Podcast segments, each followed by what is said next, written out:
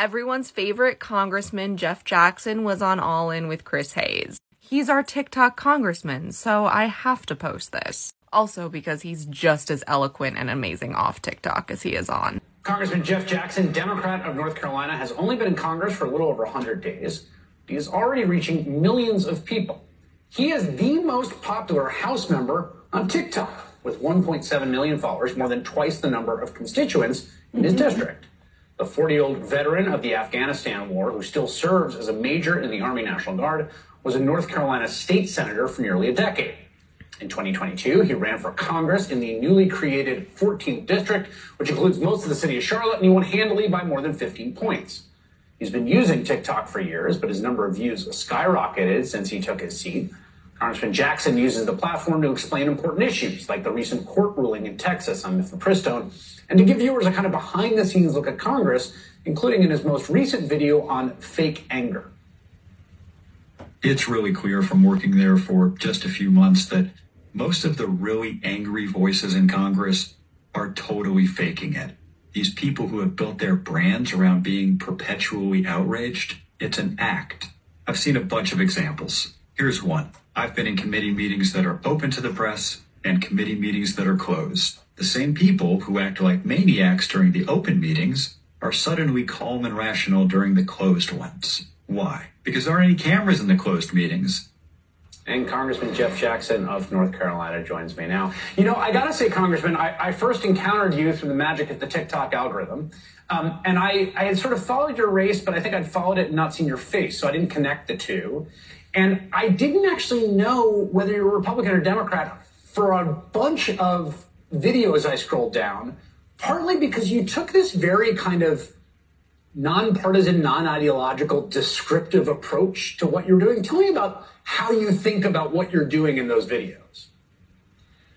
Well, when I go home, people come up to me on the street, and the number one thing they say is, Hey, I appreciate how you explained something. And they usually say something like, I appreciate that you explained it in a nonpartisan way or in a non emotionally charged way or something like that.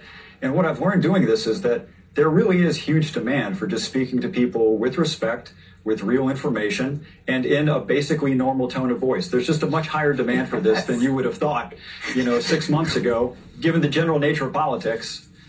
This this is what's so fascinating to me. I called you the anti-Marjorie Taylor Greene, but you know, um, you're you're like a you're a white dude who looks like uh, you know an AI Midjourney conjuring of a of a of a member of Congress. You, a bunch of the comments are asking, "Is it AI? Is that a green screen? It's a kitchen. It's literally just my kitchen." and and you know there is right. There's a sort of incentivizing factor in social media. I think in fundraising, particularly, a kind of loudest voice in the room kind of incentive. Um, what do you think is going on with this sort of alternate approach and its success? Is it surprising to you? I think it sort of disproves the general model of politics, which has been you have to be outraged in order to get amplified. I think we've just been feeding the general public outrage for so long that they're pushing back. They're saying, actually, we would prefer a more substantive approach. There is no way that these videos are getting this kind of traction if the old model of outrage politics is universally true. You come from a state that is really interesting to me. Um, it's a state Barack Obama won. Um, it's a state that has a Democratic governor uh, who's been re- who's been elected and then reelected. It's also a state with a massive uh, gerrymandered supermajority of Republicans in both houses.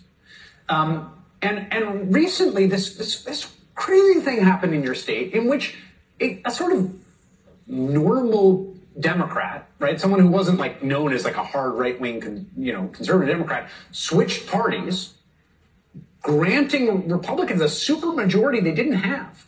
Um, I believe today she voted for a sort of anti-trans bill that she probably wouldn't have supported as a Democrat, and it's had huge implications for state governance there. You said that she's deceived voters. Do you have any insight as someone who served in that body on what the heck is going on? I don't. It's incredibly strange. I have known her for 10 years. I didn't see this coming at all. I don't think a lot of people did. There might have been a few insiders in the state legislature that saw it coming, but she and I represent the same county. I know her for, I know her family, and it, it was truly shocking. And the consequences are going to be even more shocking. There were six anti trans bills filed the day after she switched parties and gave Republicans basically a supermajority and basically created one party rule in North Carolina. To see her supporting legislation like this, it is completely different from who she was just a few months ago. Um, we should say they're also uh, they're also proposing some ways of curtailing gubernatorial power uh, now that they have a supermajority, something that we saw them do in Wisconsin, Republicans when they had a supermajority. Um, the big issue that is going to be facing you and your colleagues is is going to be a budget and, and spending bills and the debt ceiling. Um, and as someone who is uh, served in and serves now uh, in in in the armed forces, um, it's looking like we don't have the numbers yet, but it's looking like the Republican plan is going to require somewhere we think in the neighborhood of a 22% cut to the VA. Um, again, in a 10 year window, this stuff is hard. They haven't produced paper on this. It's possible they exempt the VA. But I would just get like to get your perspective on what a cut like that to the VA, just in, to give one example of the cuts, would, would do and whether that's something that you would support. Well, first of all, the VA is already short staffed by tens of thousands of people. When people say our veterans deserve better health care, the first thing you would do is fix the understaffing problem. Obviously, a cut to that degree is going to make that much worse. But honestly, the cuts just begin with the VA. Given all the things they've said they're not going to cut, if they want to meet their self imposed budgetary targets, they are going to have to do draconian cuts across the board, do a whole bunch of programs for a bill that is dead on arrival in the Senate. It is just a terrible strategy. And frankly, I don't exactly see the end game at this point. I see the whole debt ceiling problem as one man trying to keep his job. And however Speaker McCarthy can figure out how to keep his job is how we're going to end up fixing the debt ceiling. All right, Congressman Jeff Jackson. Pleasure to have you on. Come back. Thanks a lot. Thank you. Take care. Short Cast Club